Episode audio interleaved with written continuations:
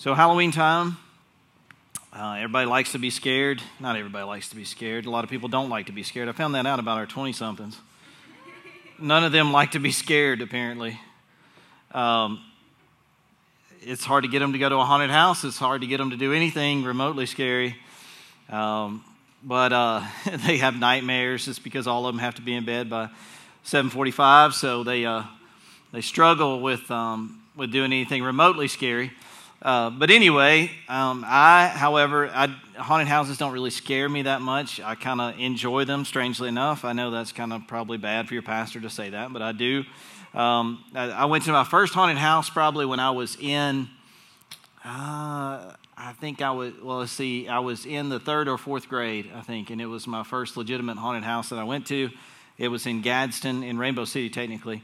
And I can remember distinctly, there were like 7 different rooms that you went in. I went in with my sister who thought, and I've told this story before, but I think it's hilarious because if you know my sister, you'll think this is hilarious too. But I was in third grade, so you know you're pretty young, and I was really intimidated. I said, I don't know if I should go in a haunted house. You know, I only come up to everybody's waist. You know, I'm kind of young. It's kind of difficult for me being in third grade to go into a full-fledged haunted house. And she's like, no, you'll be fine. It'll be cool. See, what I do, this is what she told me. She tried to give me advice. Older siblings try to give you advice to try to help you through life, right? So I figured out later on in life that they don't know what the heck they're talking about, so don't listen to your older siblings. But what I figured that out this night because she said, just laugh at them. If you laugh, then it makes it funny, and then it's not scary. I figured out that night that is not true. Because we went into the very first room and we're lined up against a cinder block wall and she begins to laugh. And I'm like, I'm scared out of my shoes, right? Like I'm just like this. I'm shaking, you know, and I'm up against, because they're like giving us all the rules. Don't touch anybody, you know, blah, blah, blah, and all this kind of stuff. So she starts laughing because this skeleton dude who looks really scary gets up in her face. So she starts laughing at him. I was like, okay, we're going to see how this goes because she gave me this advice, just laugh at him. Well, he takes a full-fledged real metal hatchet and slams it against the cinder block wall about a foot above her head and knocks a chunk out of the wall.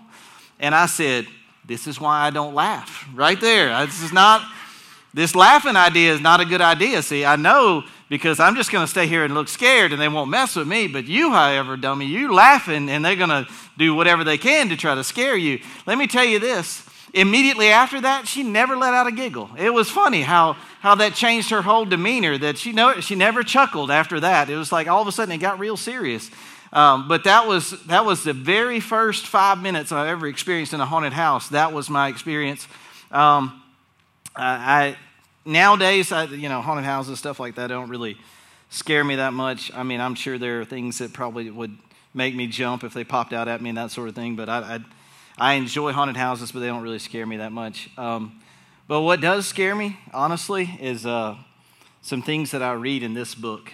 And it scares me way worse than any haunted house that I have ever been in. I don't know if you've ever read this book, but there are some things, especially that Jesus says, that terrify me. I mean, they really scare me to death. In particular, when Jesus is talking about the reality of the fact that there are 2 types of people, that there are people who are really in the kingdom and people who think that they're in the kingdom and really aren't. And Jesus talks way more about hell than he does about heaven in his ministry on earth. You know that, right? It's a terrifying thing when you take a look at what Jesus says in here, and you start to evaluate yourself and look at yourself and try to ask yourself, where am I? In these 2 groups of people, where am I? People don't really like to do that. They don't really like to examine themselves. You know why? Because they get scared. When you start to really take an inventory of yourself and find out where you stand in your relationship with Jesus Christ, and what are you basing your faith in Jesus Christ? What are you basing your eternity on? And you find out that it's on shaky ground and it's not on what it needs to be based on, it terrifies you. It terrifies you. And even if you are a fully committed follower of Jesus Christ, when you read some of these things that Jesus has said, it still makes you go, man, I need to check myself and I need to constantly evaluate myself and see where I am in my relationship with Jesus Christ, because what he says is desperately important that I understand. And he is constantly, in his ministry here on earth, Jesus is constantly trying to show people that there is a difference between people who are really in the kingdom and people who think that they're in the kingdom, but they really are not. That, if you were to try to sum up Jesus' ministry, that is the main thing that he was trying to show the whole world. He was trying to show the whole world the difference between religiosity and pretending to be a person of God and what is really going on in your heart. That there is a tremendous difference between the two. And Jesus spends his whole ministry talking about it. Everybody knows about the Sermon on the Mount, right? Everybody knows that this is Jesus' famous sermon where he's standing up there espousing all of this information that people need to know about why he is here. And he starts out this way in the Sermon on the Mount. He says, "Blessed are those who are poor and realize their need for him. The kingdom of heaven is theirs. Blessed are those who mourn, for they will be comforted. Blessed are those who are humble, for they will inherit the whole earth. Blessed are those who hunger and thirst for justice. They will be satisfied. Blessed are those who are merciful, for they shall be shown mercy. Blessed are those who are pure in heart, for they shall see God. Blessed are those who work for peace, for they shall be called children of God. Blessed are those who are persecuted for doing right, for the kingdom of God is theirs." And that's the way he starts off the Sermon on the Mount. Well, let me tell you something. That he is saying all of these things about the kingdom of God, all of these things about the real, genuine relationship with God that you're supposed to have. He is saying all of those things to bring it down to one point where he is driving home this one decision that he is trying to get to. You've got to understand that the Sermon on the Mount, he is trying to get people to make a decision about where they really are. He's trying to get them to understand and say, okay, I am either here or I am there. And it boils down to really just this one couple of sentences that Jesus says in Matthew chapter 7, verses 13 and 14. And it says this. I'm just going to read it to you. It says, "You can only enter God's kingdom.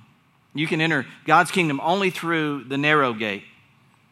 The highway to hell is broad and its gate is wide for the many who choose that way. But the gate to life is very narrow, and the road is difficult, and only a few ever find it." And Jesus is trying to drive home that, man, and the verses after this, they basically point back to this particular theme, this particular idea. It talks about a good tree, a bad tree. It talks about true disciples, those that aren't true disciples. It talks about a solid foundation. It talks about a shaky foundation. Jesus is pointing all these things back to this idea of a broad way, a broad gate, and a narrow gate. And he's trying to show that there's a difference. Now, what I don't want you to think is this. I don't want you to think that Jesus is trying to say that it's Christianity versus paganism. It's Christianity people that say, man, I love Jesus, I'm a Christ follower, versus people that say, I don't care anything about Jesus, I'm going to live my own way, I'm going to do my own thing. That's not what it is. It's two ways, both of them point seemingly toward the same destination.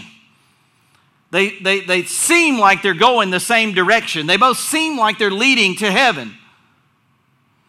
Proverbs says that there's a way that seems right to man, but in reality, it leads to destruction. It leads to hell. See, what I want you to understand is this is not just people doing their own thing and living their own way and doing whatever they want to, and they recognize that, and they say, I don't really care. Yeah, I'll probably get to heaven because I'm a good person, blah, blah, blah. No, this is two roads that seemingly go the same direction, but the end result is not the same. I just want to point out a couple of things to you tonight. This is not a long message. It doesn't need to be. It's two verses, and they speak for themselves. Says, you can only enter God's kingdom through the narrow gate. The highway to hell is broad. Its gate is wide, for many choose that way.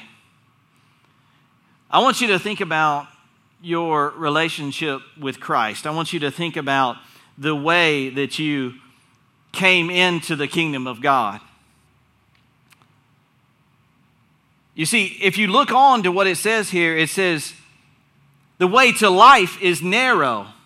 And really, what this means is, if you imagine, many of y'all have been through some rocks or something. They're kind of, it's a squeeze, and you got to kind of turn sideways to get through there. You know, you got to be paying attention. It's narrow. You can't just flippantly just go through there and you just wander and you just happen to hit it. No, you've got to be paying attention if you're going to be hitting the narrow way. You're not just going to happen upon it.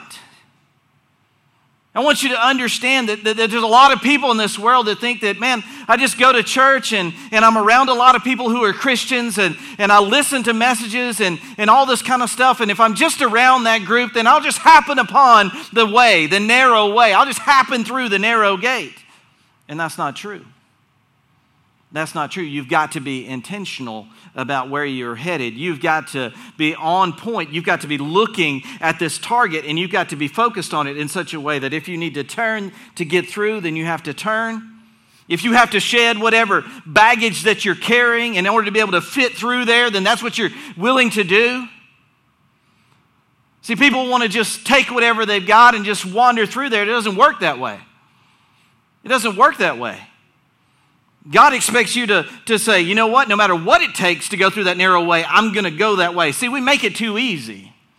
We make it too easy. I think that the Christianity that we have here in America is just like, you know what, just walk an aisle, pray a prayer, sign a card, you're a Christian.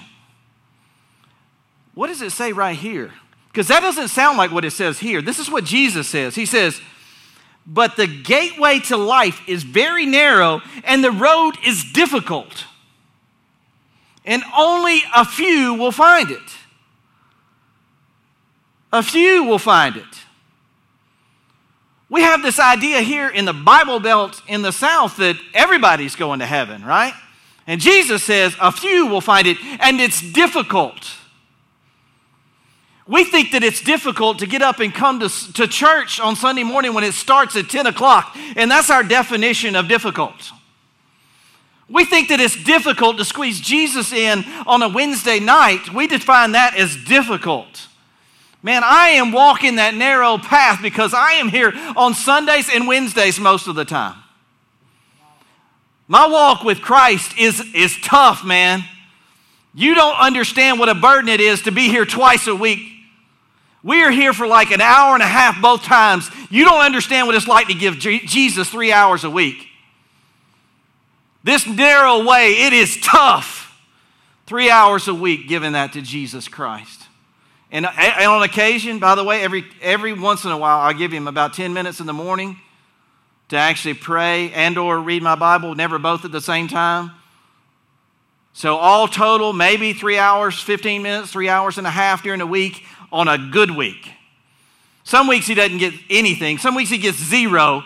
But on a good week, he gets 3:15, 3.5 hours. That's my difficult way. And you know that there are missionaries. There are missionaries out there that are skinned alive for their faith. And we go, I'm going to the same place they're going. I'm on the same road they're on. Really? Really? Does your walk look like that? Is your walk difficult? Is your struggle in your daily life? Because Jesus says that your life is going to be difficult. If you're a Christian, it's going to be difficult. He says, but take heart, I have overcome the world. I think we may be teaching something that's just a little too easy, don't you? I think that in an effort to try to get people into church, we'll say some stuff and we'll try to appease people and we'll try to make it easy so that they'll want to come back next Sunday. The reality is we should say some stuff to try to run people out of the church, and the ones that come back to church are the ones on the narrow way. They're the ones going through the narrow gate. At least that way we aren't deceiving people. At least that way we aren't tricking them into believing that they really are Christ followers when they're not. I fall into this trap.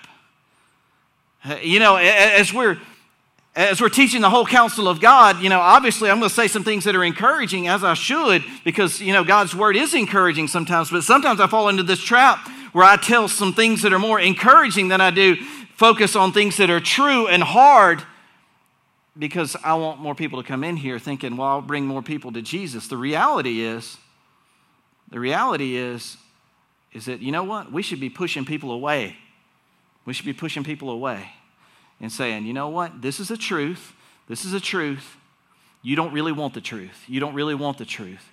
It's not something that you really want. And when they come back and say, I've got to have it because I got to have this Jesus, this truth that you've been telling me, this truth that I see in your life, this testimony of your life, I've got to have that. This word that Jesus teaches is something that I cannot resist. It's something that I desperately need in my life because I want change in my life. Jesus is wrecking my life and turning me upside down, and I have to respond to it. I can't do anything but say yes to what Jesus is calling me to. Even if it means that I die for it, I want it. But we say, just come down here and pray. It's going to be okay. That's not real Christianity. See, there's two ways that look like they're going the same destination, but they're not. One of the ways that you can know about which path that you're on is you kind of go back to the beginning of the Sermon on the Mount. See, there's two different religions. One that says that I can be good enough, and one that says I'll never be good enough. It's not anything about what I've done. It's all about what Jesus Christ has done. It's all about what God has done. And when you look at your sin, when you look at the sin in your life, do you look at it this way? Are you poor? Do you mourn? Are you humble? Do you hunger and thirst? Are you merciful?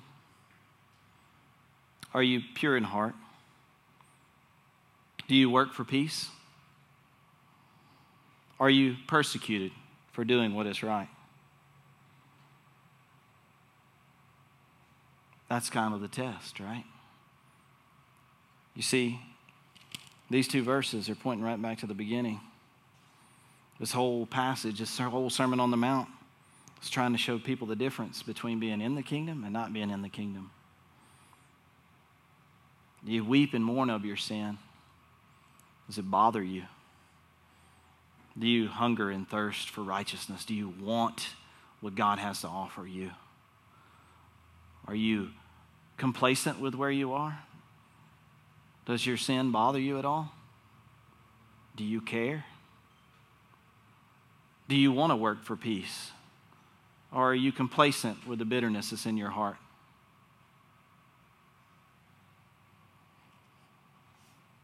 Do you show mercy like you've been shown mercy?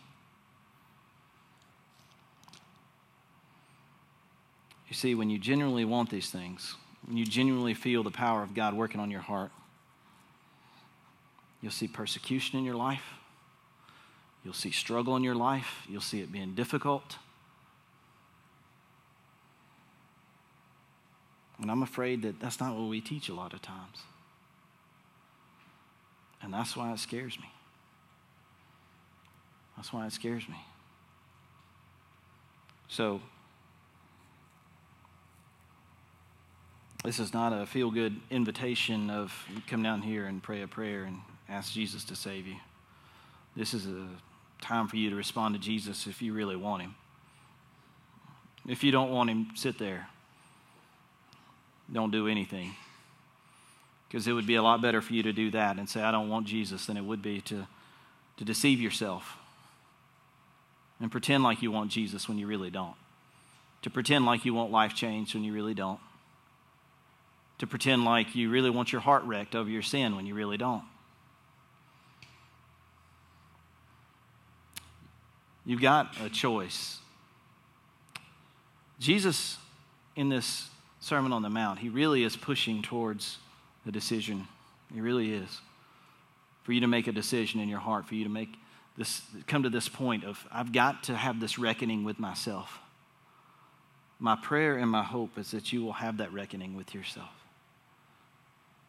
It will scare you. It may terrify you. But my hope and my prayer is that it will set you free. Father, thank you for this word. Thank you for the truth of this word. God, we do want people to come into your kingdom. God, but you tell us that it comes, God, you tell us in your word that it comes with violence. You tell us that it comes with a pressing into the kingdom of God. So, Lord Jesus, I pray that we, as people of God, would not, God, we would not just become complacent.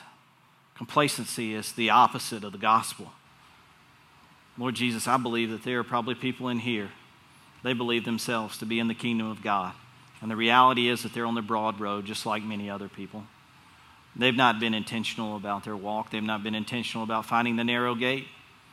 They're not intentional about the narrow path.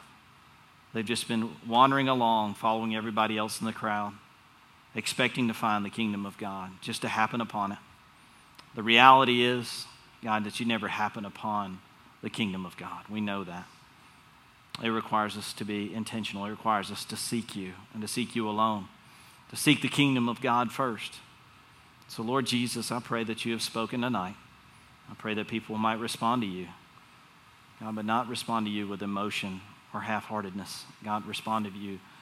I pray that they would respond to you wholeheartedly with all their heart, mind, soul, and strength, and that you would be glorified. God, I pray, God, for the heart of people, that they might see the truth. In Jesus' name, amen.